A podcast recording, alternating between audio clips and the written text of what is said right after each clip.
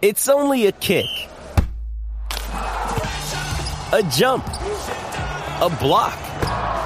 It's only a serve. It's only a tackle, a run. It's only for the fans. After all, it's only pressure. You got this.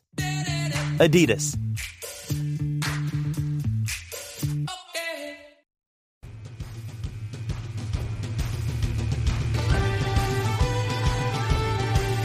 Welcome to the latest Irish Illustrated Insider. Pete Sampson, joined by Tim O'Malley, as Tim Prister is off in Brooklyn covering the ACC tournament and uh, being a hipster for a few days, waxing his handlebar mustache. canned beers in basements of places that cost twelve dollars. Yeah, exactly. He's just really fitting in, is what we're saying. Um, well, O'Malley and I are back here in South Bend covering Notre Dame's first spring practice. It's our only access to the program uh, for the next two weeks because they're on spring break, uh, sort of extended spring practice. Three captains named today Drew Tranquill, no surprise. Sam Mustipher, no surprise. Tyler Newsome, slight surprise.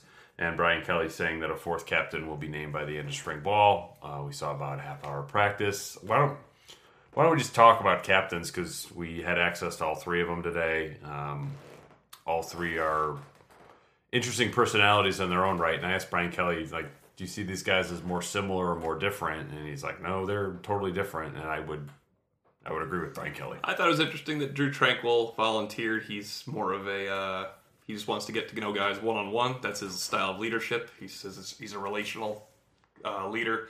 You can see Sam Mustipher probably appeals to everyone when he's out there. He's just a, I mean, he's a smart kid. He's funny.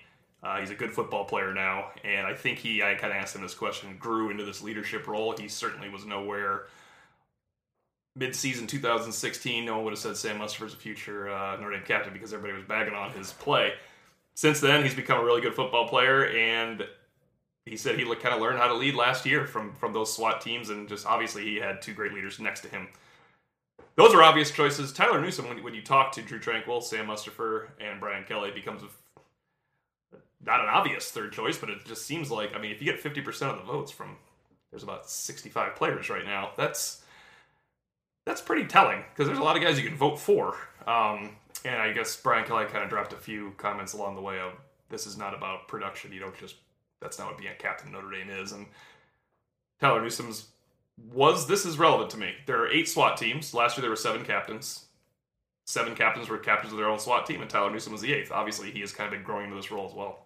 And last year's group that he got, he sort of got like, I'll just say, he got the leftovers. Like he got he got, got the guys that needed to have their butts kicked to get in line. And if the coaching staff trusts you to do that, Yeah. whether you batted a thousand on those with those guys or not, that's you know, I think that speaks to sort of how you're respected because you can't give these the the problem players to the punter and hope that the punter is just going to whip them into shape unless you know that that punter has a personality like Tyler Newsome has, where clearly has a love of Notre Dame, which I think is important for a captain. Love of Uh, South Bend, apparently too. Yeah, That love was- of South Bend said there's a lot of nice people there, which is great. Thanks, thanks, Tyler. just he talked about how much he loves South Bend in his Yeah. speech today. Well, he does a lot of charity work if people don't know around, and I think he's he's really been impacted Yeah. by it. So I think he's yeah won around the bend. I think maybe multiple times, which is Notre Dame's Community Service Award uh, for the football program. But I mean, just he was reflecting on his tattoos, uh, a life changing accident that he had in high school. Um, a, a meeting with a doctor in his hospital room. yeah, and just sort of how certain he was that he was going to play football again after that. And he talked a lot about how in the hospital, being around other kids who had athletics taken away from them uh, due to illnesses or injury.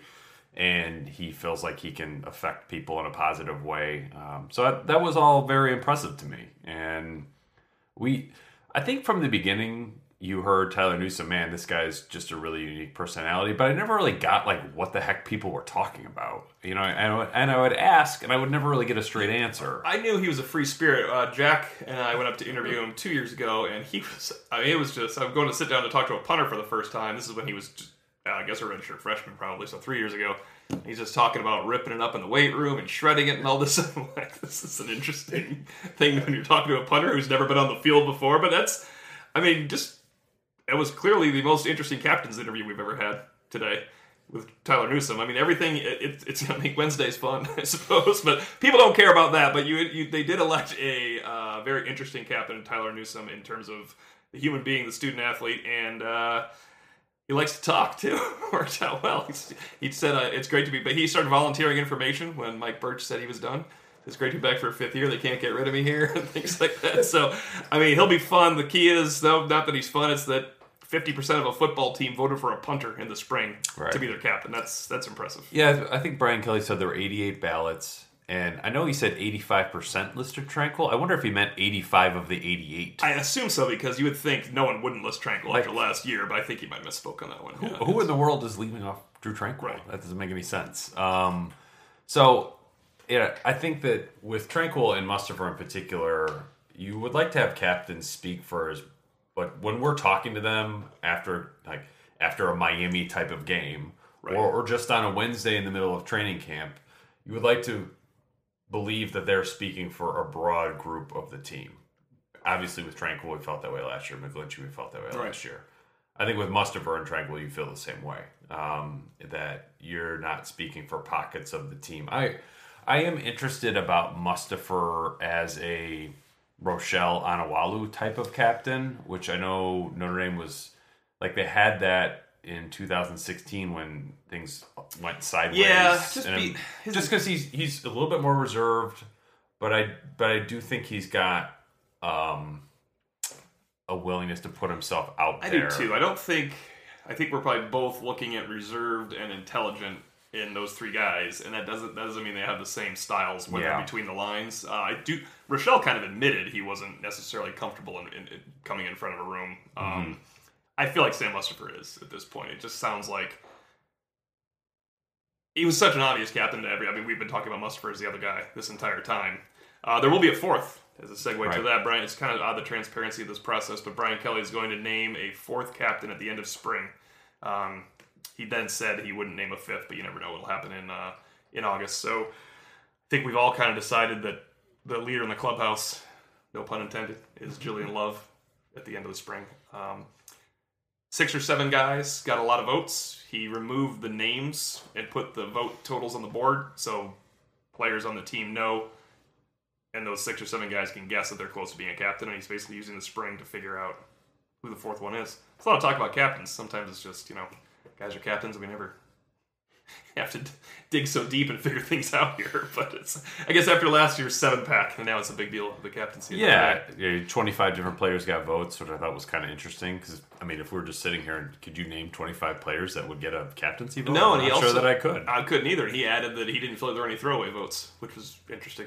yeah, Twenty-five guy. I mean, once he has I mean, a lot of juniors he believes in. I guess That's that's every starter and both specialists. Um, so that's just a lot of guys. I mean, if we're gonna hypothesize about okay, who are the four to six? Julian Love, Te'von Coney. I bet Jerry Tillery got a fair amount of votes. for the next six. Yeah, Yeah, Alex Bars would be in that group. I don't I don't know enough about Javon or not not Javon McKinley, Miles Boykin's personality to say whether he is like a leader personality Yeah, or not. well spoken doesn't mean leader. we just haven't spent enough time with him. And then Weishar, I don't know enough about his. Uh, Weishar's one of the leaders of the SWAT teams. Um, Coney, Bars, Tillery, the three captains, and Mm-hmm. I don't know the eighth. Uh, but I bet it is Boykin. Now that I think about it, Yeah, I mean he's I sort mean, of he's sort of got the whole thing happening. Um, you know, some off the field success, on the field success recently. I mean, he was good today, um, and obviously he's a pretty sharp dude. For people that don't care about the nitty gritty of captains, this is relevant. What if Brandon Wimbush's name isn't one of those six or seven? Um, I would think it is actually. I think it's one of those twenty-five. Yeah, How about that? I mean, Ian Book probably is too. true. Yeah, I bet you Wimbush is in there, but I think that I don't think he'll name Wimbush the captain. Obviously, um, Which unless like, he's dynamite this spring, and that, that speaks volumes that he can't name his senior quarterback. As a captain. when was the last quarterback who was a captain during the season under Brian Kelly? It's never happened. No, here. and it's and I wonder if Rees would have been if not for the arrest. But that's a strange. It is. It's strange that Brian Kelly came here with his reputation. They've not had a captain quarterback. Yeah, it, is. Kizer would have been obviously, but It is a little bit odd. Um, so why don't we spin it into what we actually saw today? Um, you watched Brandon Wimbush a little bit, and for how much that Brian Kelly talked after practice about footwork much improved.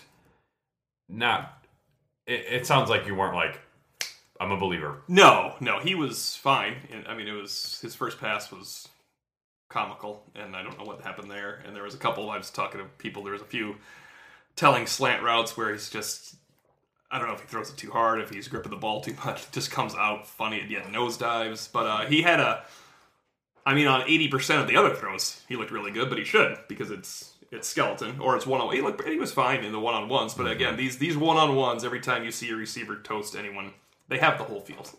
They should get open most of the time. Now, sometimes Julian Love will do something and lock you down. We saw a couple good plays by Genmark Heath. Um, but usually you better get open, and like that's why Chris Finke is a dominant practice player when we're there because none of them can cover him in these spaces. But that's not that's not football on Saturdays. Book's a more accurate quarterback than Wimbush. I'm not. We're not breaking any new ground here, but it's obviously not the whole package. I mean, I I can't imagine. I'll keep saying this. That nine more months of drilling doesn't make him Brandon Wimbush a 58% passer. And that's what his legs need to be. Ian Book needs to be about a 62% passer. And I'm just, I mean, those aren't exact numbers, but you know, Brandon Wimbush can survive with his playmaking ability as a 58% passer if he's not missing the dumb throws that he missed last year. Just make the horizontal throws for crying out loud. Yeah. Yeah, right? Yeah, no, I mean that that would 58 8% would actually be a very sizable It would be, but that's a quarterbacks should be able to complete that nowadays with the throws they make. There's so many gimme throws. The problem with Wimbush is he missed the gimme throws. Yeah. Yeah, there's no, there's no question about that. I watched the defense. Um, Genmark Heath, I thought was interesting. Slimmed down, looked very athletic. Um, you know, I thought he was growing. He was bulking up into a linebacker last year. Now he just looks like a really athletic safety. He Was, looked all the world like a rover at the end of last year, didn't he? Yeah. And now he's he's it's, he's obviously con- convinced he's going for the job at safety now. Yeah, I you know the defensive line came out with Hayes and Hayes as the starting ends. I thought Kareem might push there a little bit. Probably still will. I mean, obviously they're all going to play, so it's not that big of a deal. Um, Bilal was the first team rover with Owusu-Koramoah with the twos. I, I think it just in terms of who would look best at the beach. Um, Owusu would be high on the list. I mean, he's got some really some some good genetics there. Um, kind of a low body fat. He's he's really put together. I don't know how he's going to fit into the the scheme this fall. Um, Rover is like for how much issue they had at safety last year. I'm more confident about safety than I am about Rover. Yeah, because they are not moving Drew Tranquill back. He is the buck. Right. Remember, I had surmised, hey, if it doesn't work out, he'll just go back because he's so good at it. He is, he's playing this position, and that's part of the reason he came back. He admitted it. He admitted part of the reason he came back was to grow into the position where he's going to play in the NFL, and that is this spot or a spot similar to this. Yeah, I, I would have concerns about Rover. You you made a you kind of just said as an aside today while we were watching practice. We were kind of talking about how Asmar Bilal was just the least productive guy that played a little bit last year. But he is a senior in his second year in the system, and it's humanly possible he could grow into this role. It's not like it wouldn't be out of this world for Asmar Bilal, the senior, to make a giant leap second year with the same defense. No, it, it would not shock me if Asmar Bilal had like a uh, a Jonas Gray type of senior year. Maybe not that dramatic, but a guy that basically did nothing for three years. Then it was like, oh, good college player. Um, I think Asmar Bilal has good college player, ability. yeah, talent. So if that happens, then Rover won't be that big of a question. It, but between Bilal, Owusu-Koramoah, and I think Shayne Simon is like future captain down the road type of material. Um, that's they've got a lot to work with there. They just don't have a lot of proven commodities. And they don't have Simon here right now, which would have been invaluable Oh, yeah. for this. That would have been invaluable for this. Yeah, that would have been that would have been huge. Uh, I think other guys on defense that I was curious to see. Julian Okwara down ten pounds. He he looks Yeah, skinny. What did you think? I was going to say, what did you think about that? He looks skinny. I, did, I, didn't- I thought so, too. Like it, just in terms of how it looks, it doesn't look good. Um, I know, but asking around, uh, it's not like this was. It's not like he had mono or anything. Right. You know, this the the weight loss was intentional, and like like many things in college athletics, even even weight training, which would be a surprise to people, is not just always in a straight line up. Um, you know, it ebbs and flows, and I think last year what did we hear about Okwara? That he had surprising, um, sort of explosive strength, even at 235, 240.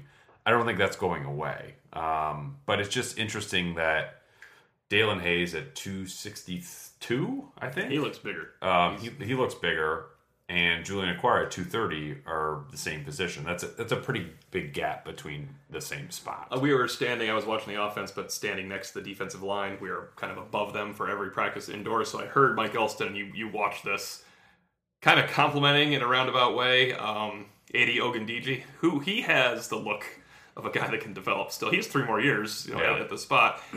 The arms, the size. If he could put it together, I thought Elston was telling comment was, "I'm not surprised you're looking so good." Finally, or something along those lines, like you did that drill perfectly, and I'm finally not surprised, or something. So that's that's, I mean, that's the little inside things you get to hear. Uh, we really only get to hear Mike Elston at these Yeah. practices, and that that's telling because we, we thought, you know what, that he didn't look terrible last year when we thought he might. At- the beginning of last spring, we thought, oh, he's just a project, and all of a sudden, man, he's not. He looks like he could be something someday, and they then they have depth at defensive end, so they have some time for him, but. More important now would be Okwara, and I would do want to ask. I want to ask Elston why. What's the deal with having him? What was the plan for him to lose ten pounds? It doesn't You- seem like that's the natural thing. Yeah, you were on offense today, and I realized the offensive line was about 125 yards away from us With no pads, Um, yes. Still, usually we can hear he Harry hear Harry Hiestand from that distance. You could not hear Jeff Quinn at all. Um, no, no slight on Jeff Quinn. there, we're not ripping on him. on that. No. Um, how how did you think about the way that they came out in tempo, and was any of that a surprise? No, only reason one surprise was Brian Kelly said we're going to have about five combinations of offensive line going out here, so that didn't shock me. I guess I'd be surprised if that is the offensive line setup. I cannot get into my head that Kramer isn't going to be a guard, but that's you know I don't watch them practice every day. I'm not the offensive line coach, but it, Tommy Kramer seems like a guard to me. Um, for people listening and wondering, Liam Eichenberg was the backup right tackle. Kramer stayed as the starting right tackle. This is just today's lineup because Kelly has said there are going to be many machinations out there, and part of it is Trevor Ruhland, who you pointed out, is going to get some work at guard. He was a backup left guard behind Josh Lugg, um, Quenton Nelson's old spot. Easy to step into. And because they they have Colin Grunhard to walk on, who's able to work at center, it's smart. You just need to get him reps because he is going to be. That's like last year. Their walk on is going to be a third string center. So part of it is spring practice. They have nine scholarship offensive linemen, and you have to have a good walk on for number 10. And there's going to be moving around a lot. I just don't think you won't see Hainsey move. Uh, you're not going to see Mustipher move. And I will be one. I will wonder if they just cement bars next to Mustipher for, for cohesion as well. If that's the case, you're going to see a lot of guys moving to left guard and left tackle. Yeah, and I think it's we've said this on previous podcasts. Right tackle, we've written on the board just that Josh Lugg they think has superstar ability. I mean, this, the coaching staff is incredibly high on him, and I've heard that they're they are very pleased with what Aaron Banks put together in the offseason too. I think he listed he was only minus five pounds on the roster, but they feel like he is.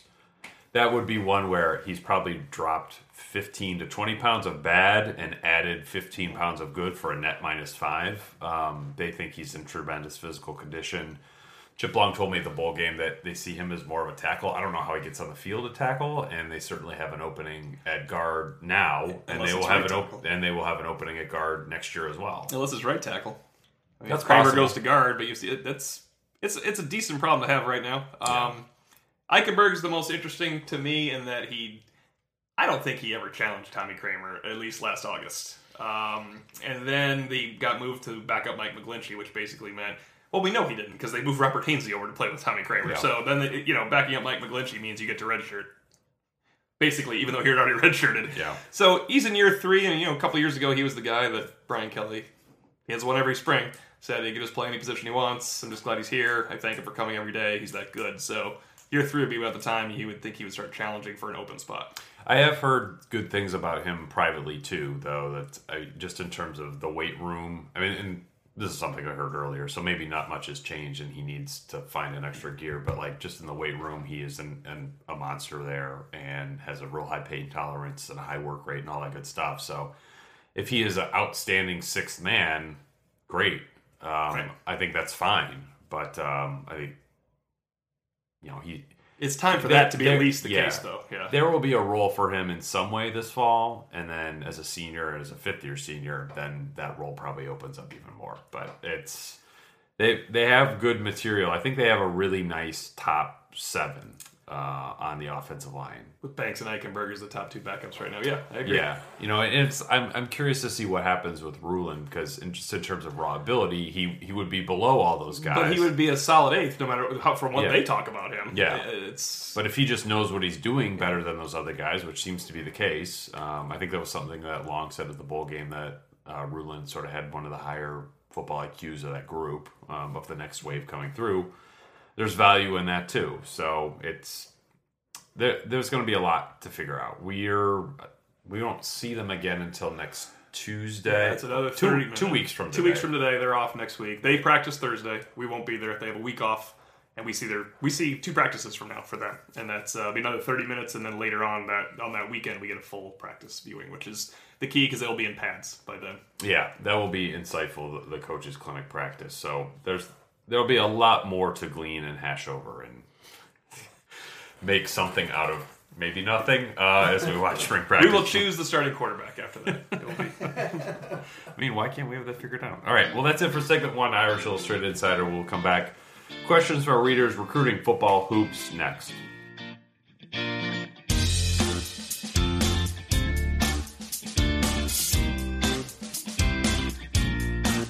Segment two, Irish Illustrated Insider, as we anxiously await the tip-off of Notre Dame Pittsburgh from the ACC tournament. Um, and let's talk basketball before we get into more football and some recruiting questions. And you know, this is more a talking point than a question, but Notre Dame's odds for the NCAA tournament, I think we're both of the same mindset about what they need to get done in Brooklyn, and we're thinking semifinals at a minimum. I agree with what you said today while we were waiting for Brian Kelly. They need two wins, and today doesn't count. Yeah. because this is a this game is just a it's good they get to play it. It's the one team that's not at all dangerous in the ACC. Um, if you lose to Pitt, it's the most humiliating loss in uh, since games started mattering in Notre Dame basketball. So they will not lose the game to Pitt today with Bonzi Colson back and Matt Farrell healthy. I think they absolutely. I know we are in the minority on this from the talk around the media today. I think they have to beat Duke. I could conceivably see that gets them to the semifinals. Yeah. I- guess conceivably they lose an overtime game to Duke and Bonzi Colson's lights out and they put one on Virginia Tech or something. But I think they finally they got to win a game of consequence, not just be like, oh look, they- they're better. Bonzi's back. They lost a couple games they shouldn't have lost with Colson. This is another thing we discussed. If they were whatever thirteen and one without Bonzi Colson and he comes back and they only lose Which to they Vir- should have been. which they should have been, and they only lose to Virginia close, and they only lose to Duke close, then you'd be like, well, look, they're clearly one of the 34 best at large teams. You cannot. I, I believe they are one of the 34 most best at large teams, but that case cannot be the. the I'm glad I'm not in the room, but I'd be intellectually honest with the committee. that can't be the case right now. You need a body of work. They need to get a win against a real team like Duke. I agree. For starters, KenPom.com ran 10,000 game simulations, and none had the Panthers advancing past Notre Dame in the first round.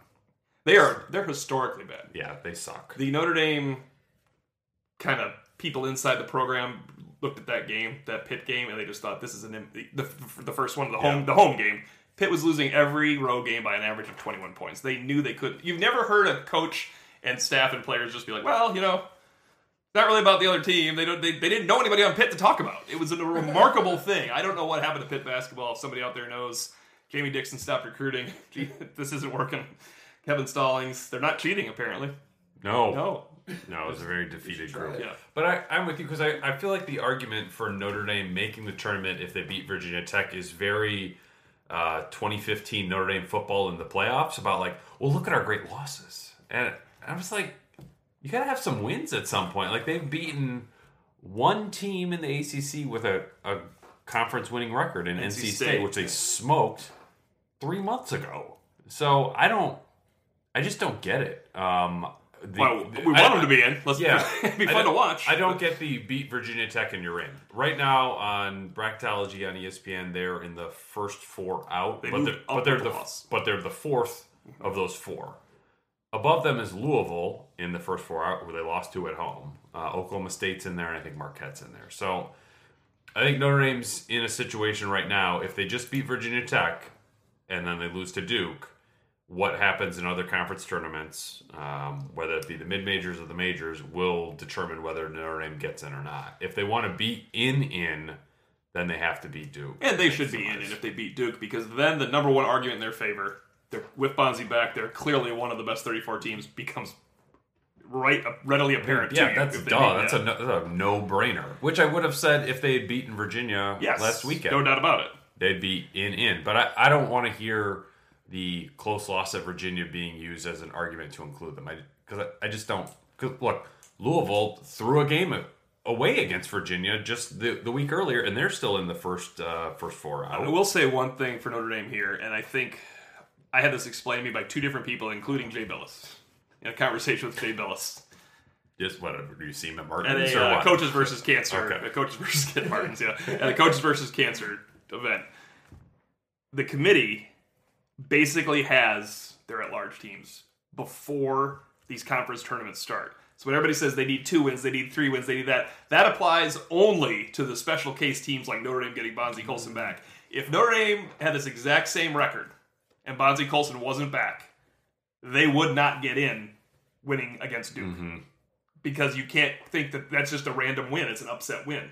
So Notre Dame is a special case this year. That's why every time people fans are like, "Well, what happened to our seed?" and we wouldn't go that. They already had your seed planned. Like they, they really know what they want to do. And then there's like three or four teams that they, and Notre Dame is one of those three or four teams right now. Most teams don't make major jumps or don't get in just because they win two games at their conference tournament. No one cares about that. All right, we got a Twitter question which I've edited down for the sake of civility. Uh, it's from Dan Bryan. He wants to know about Russ, Rex Pflueger and his minutes played. Why so many in terms of his production on the other end, and he also wants to know John Mooney with Bonzi Colson and Martinas Geben. Is that a lineup you would see Brey ever using? I think he, I think he'll have to a little bit because Mooney's a stretch four. He's a shooter. Um, the good thing about Mooney as a stretch four is he's also pretty long guy inside. He, he's he's not a, a weak, frail guy inside by any chance. Which which I mean, the closest it's awful to use this comparison because you're always doing the just because the guy played there recently. Rob Kurz, he can grow into that role a little bit. Um, Rex Pflueger was one of seven scholarship players for about two weeks. I don't know who who did you want him to turn to? They don't, and they didn't have another backup guard. They still don't have another Right. backup guard. Notre Dame's guards are Matt Farrell and T.J. Gibbs, really good.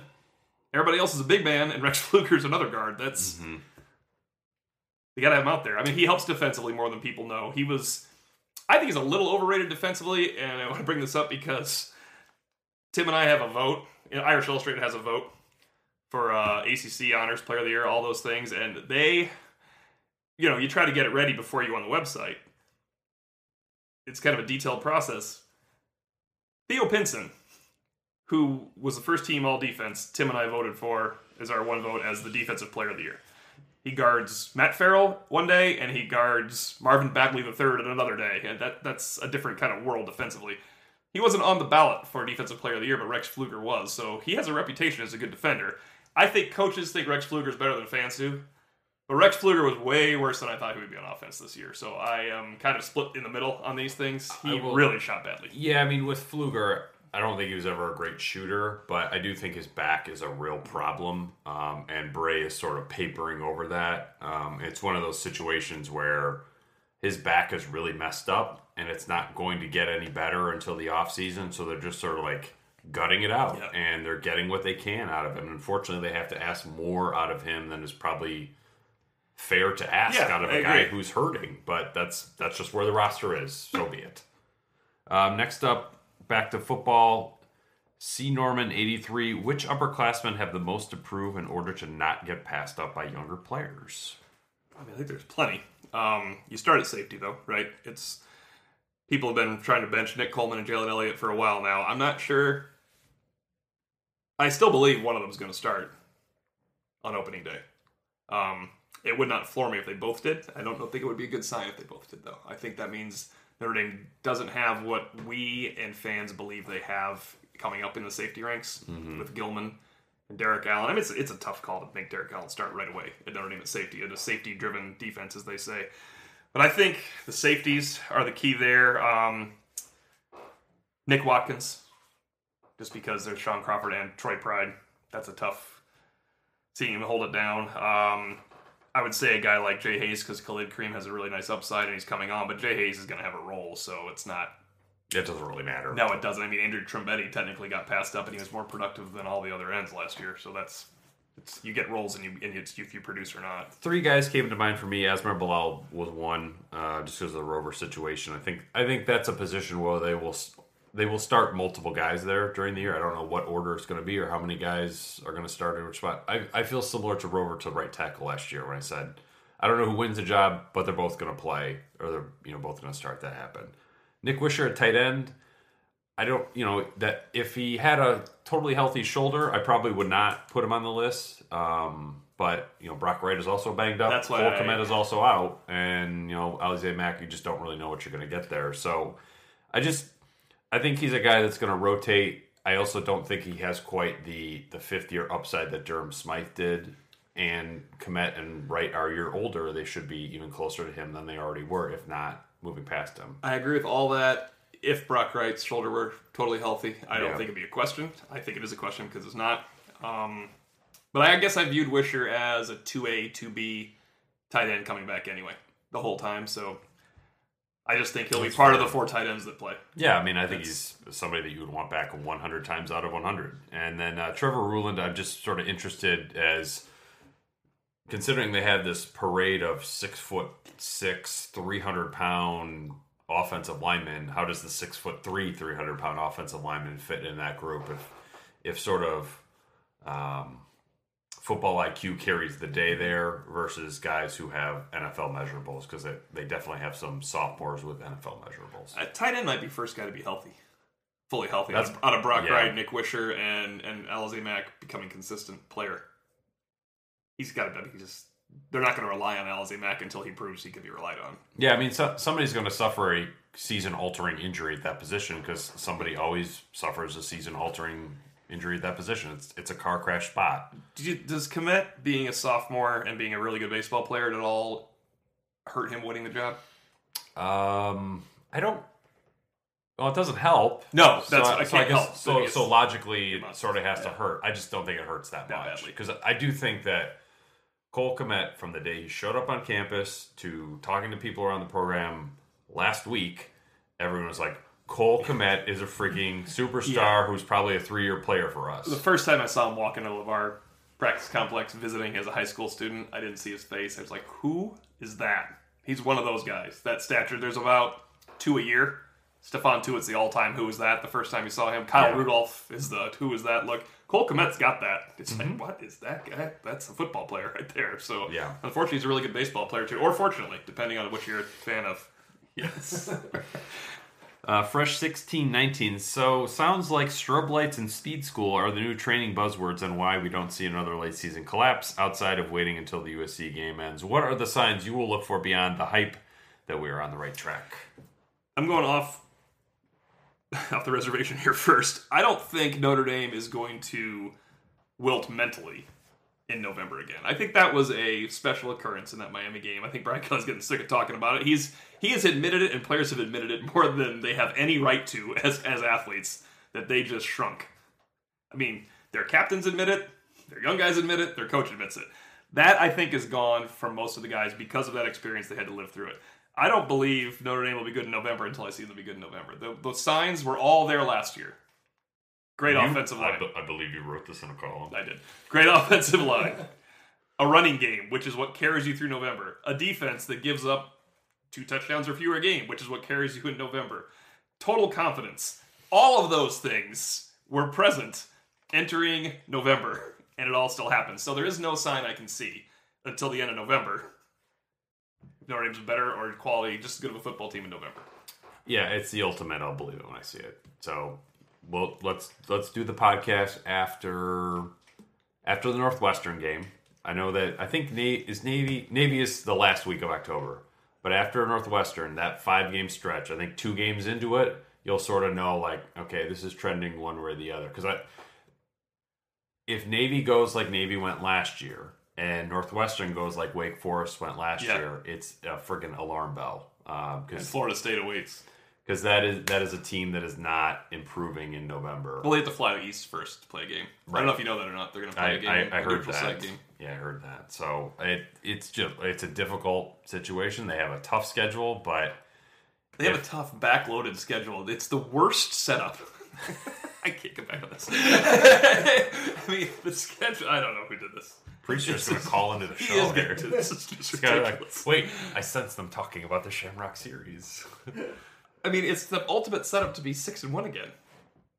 yeah, it's It, it really is. it's a very good schedule. better. It's, it's favorable in the beginning if you beat Michigan. and then at Virginia Tech's a. Obviously, Mm-hmm. that's a tough environment. yeah, Environments, but Well, that was actually something when I, I talked to uh, Drue Tranquill today a little bit about sort of the, the Miami themed workout. And he referenced, like, look, we got to go to Blacksburg. That's going to be friggin' loud too. So get used to it. Yeah. Um, they're a little bit more eyes wide open with that kind of stuff. But I, I, I share Fresh 1619's healthy skepticism about things being different because really the, the last three Novembers have been trending. Well, last four Novembers? I wrote- last four Novembers Yes. have been trending down. I wrote that story because I fully believed they were they had everything in place to be good in November this year. Mm-hmm. Running game, defense, offensive line, and at that time the quarterback was you know playing fine. He, he had a really good day against NC State. That was his best He was excellent against Yeah, USC as yeah, well. Yeah, so it's no, there are no signs. signs don't exist. They just have to do it. They have to prove it, and I think they know that finally. I think Brian Kelly's not going to talk too much about it because of what happened last year. Nope.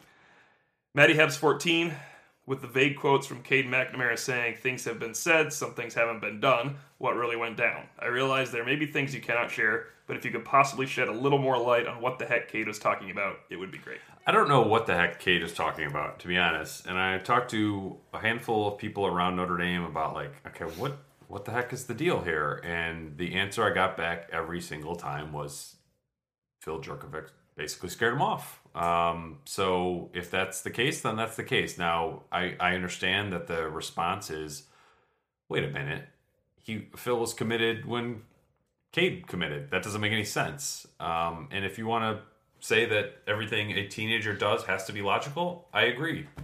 But that's not how it works um, in recruiting. And I think especially after Georgia, Alabama, Michigan, I think USC was involved a little bit too.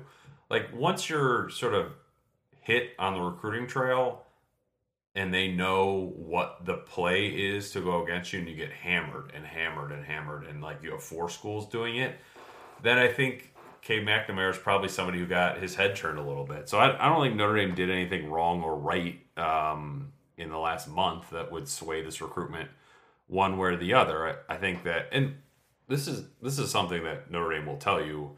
They would almost prefer you're committed somewhere else when they recruit you because then they know what they have to pick off. And all these other schools knew exactly what they had to pick off with Caden McNamara, what the wedge issue was, and that was Phil Jurkovec coming in in the summer and Brian Kelly saying that he thinks he's the best quarterback in the country. That that was an easy play. I didn't think that what happened was going to happen, or I didn't Right, think right. that was going to happen. That Cade McNamara was just sort of be like, "Oh, you're right. I don't want to sit." Because I mean, talking to people around the program, it, it certainly sounds like McNamara and Rees had a good relationship. McNamara and Polian had a good relationship. Um, so it was it was definitely a surprise, but I think that I think that we're sort of overthinking it if you look at this and say, well, is this is this a Brandon Wimbush problem? Um, I think it's a quarterback play problem from last Okay, year. yeah, okay. Like I'm going to go there and not develop. Um, I think it's just a, a Phil Jurkovec problem, I would have, which is not a problem.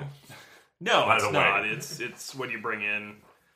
I mean, if Phil Jurkovec is good, the next quarterback that follows him is the least Yeah. important you're going to recruit of the next three, right? Yeah.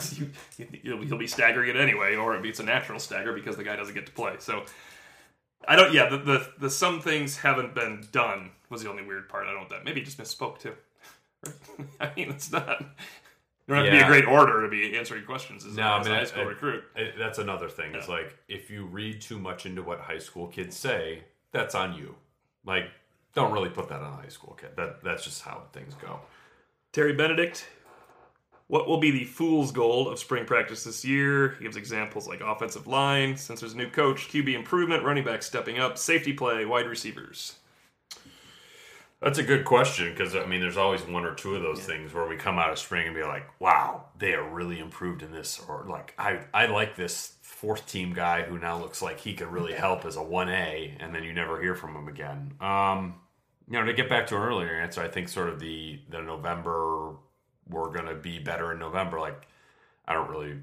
I don't believe it until I see it. And I think Brian Kelly would feel the same way if you know he's being totally honest, which he kind of has been. I, you know, I'd say Wimbush accuracy.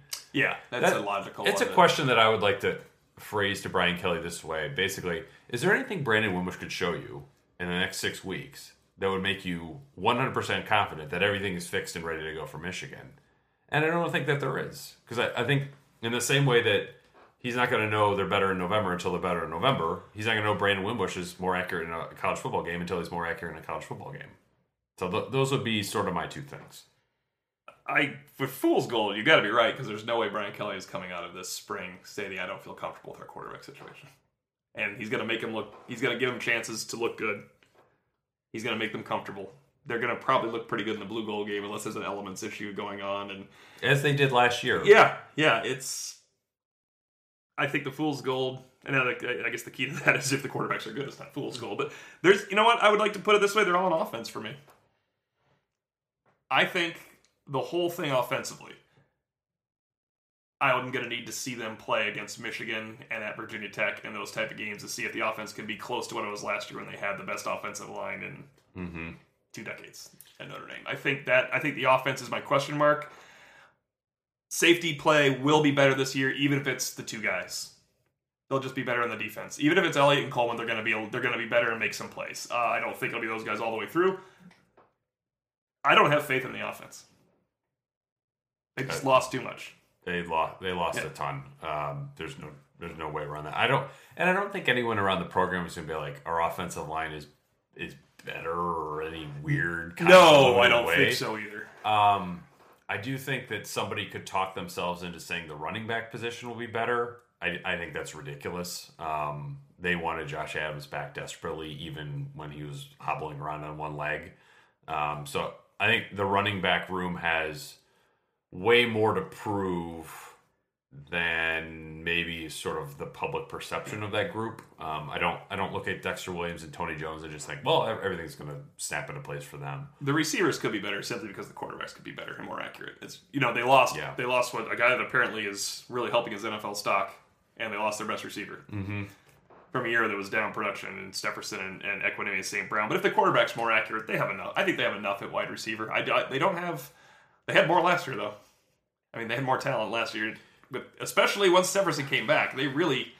That's a decent collection of pass catchers they had last Yeah, year. I mean they had like you saw what EQ did at the combine. I'm not saying that translated to the football field. No, but he had good games week. prior to the middle of last year. But there was something career. to Yeah. work with there, Yes. and who knows what they have now? Um, you know, Jafar Armstrong, Chris Finke, Javon McKinley. I think those fit into like the speed school beneficiaries, according to Brian Kelly. I think that's sort of a, an interesting dynamic there. But um, He's kind of an X factor, Ace McKinley, from a guy that was totally written off.